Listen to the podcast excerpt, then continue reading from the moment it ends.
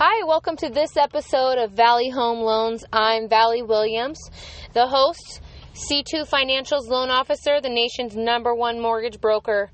I'm super excited today to talk about the home buying process because I find and have found recently a lot of first time home buyers or just buyers in general don't really know how the process and the flow works. They get nervous about writing writing offers, making deposits, how they're going to get their money back if they decide to cancel, if there's something wrong with the house, this that. So I'm kind of going to just walk you through a few things that are in the contract to help you understand how that purchase flow goes. So initially, once you get your your pre-approval, you know that you get to go shopping for a house. So let's say you see five houses, you like 3 of them, you decide to write you want to write offers on them, but you may think that you can't write more than one offer at a time or that you have to make the deposit on each one you write an offer on. So here's what I tell my clients. An offer to purchase is just that. It does not mean that you have to complete, follow through with it, or that the contract is even binding. When you write an offer, you can write an offer on three, four, five, eight different houses at the same time if you want if five of them come back and say, hey, we want to accept your offer, at that point, you decide which one you want and cancel in contract with all the others. So, and then the one that you accept, that's the only one you make the deposit on. You don't have to make the deposit on all of them to keep to to uh, offer on their house. So you shouldn't make any deposits on anything. Shouldn't give your realtor any money that's helping you buy the house the deposit should go straight to the escrow company on the house that you select.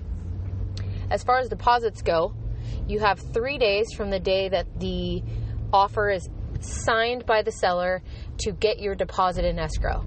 What is a deposit for? A deposit is similar to a security deposit, like if you were to go rent. So you deposit on the house it basically holds the house for you. It's like a security deposit. And that money that you put into that escrow account is held in a trust account. It is not given to the seller it's not given to the agent and is not spent. It is just a security blanket to hold the house from selling to anyone else. That money can also be applied and will be applied to either closing costs or down payment if you are a VA buyer and you don't have a down payment and your closing costs are all paid by the seller or the lender, then that money goes back to you. So you get that money back at the closing of escrow. Now, once you make a, a deposit on a house, the seller has a legal obligation to sell you the house as long as you follow the contractual terms. They cannot accept, in most cases, backup offers cancel on you because they got a higher or better offer. They have to honor the contract in which they signed with you unless the contract has some sort of clause that says that they can accept a backup offer. Um, the California Residential Purchase Agreement will never say that they can accept a backup offer and take you know pull the rug out from underneath you unless your agent has added a form so it will you know that when you're signing it that you can't they can't sell it out from underneath you. So your deposits in in three days. The standard turn times for in home inspections and appraisal. So you have 17 days from the day that you open escrow to the 17th day into escrow to get your home inspection done and your appraisal done. And what that means is if there's anything, you get your home inspection done, hopefully like day three of the of the of the uh, escrow. If there's anything wrong with the house, you email a request for repairs in writing to the seller and request that they fix or credit you anything that has found in the home inspection. And typically, the seller gets a copy of your home inspection so that they can see what these items are and decide how they're going to approach it. Once everything is negotiated and confirmed, it should be done by the 17th day of escrow. Lastly, the appraisal. So appraisal is done, it's separate from the home inspection. An appraisal tells you the value and confirms the value of the home at that time in the market. It does not um, select or pick out flaws in the house typically. In some cases, if there's extreme deferred maintenance, the appraisal will note things that are need to be done in order for the appraisal to clear for financing. But most of the time the appraisal is strictly for value, not for um, anything wrong with the house. That's what the inspection is for, is to find things that are wrong with the house.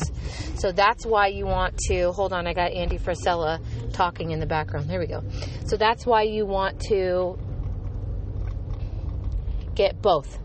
Both of them are highly recommended. So on the 17th day, you need to release your contingency for the appraisal and the inspection.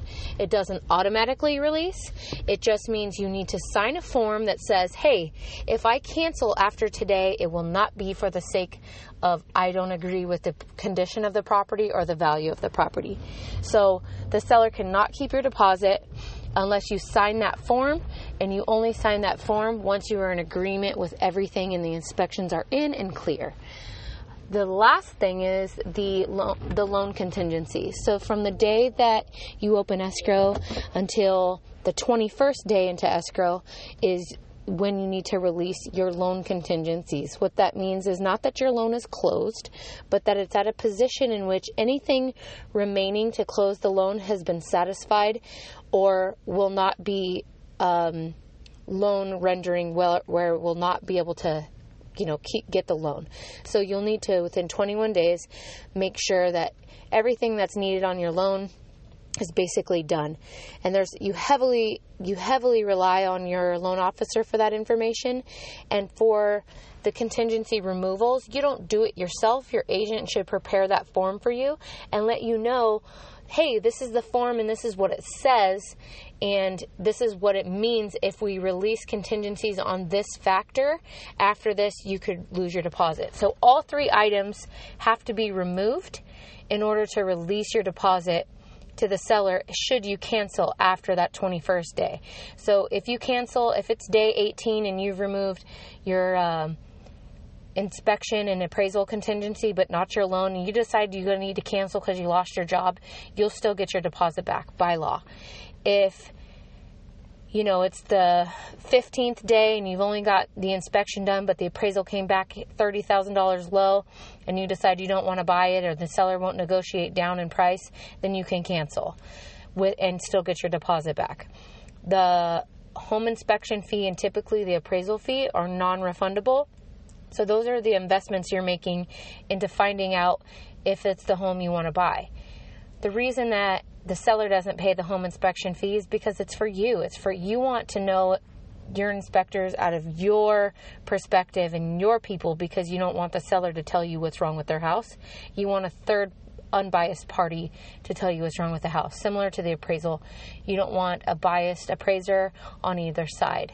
Um, so that's my little tidbit about the purchase process and the flow and the protection of your rights and that you know your your deposit should always be protected. Rarely should you ever be in a position to lose your deposit.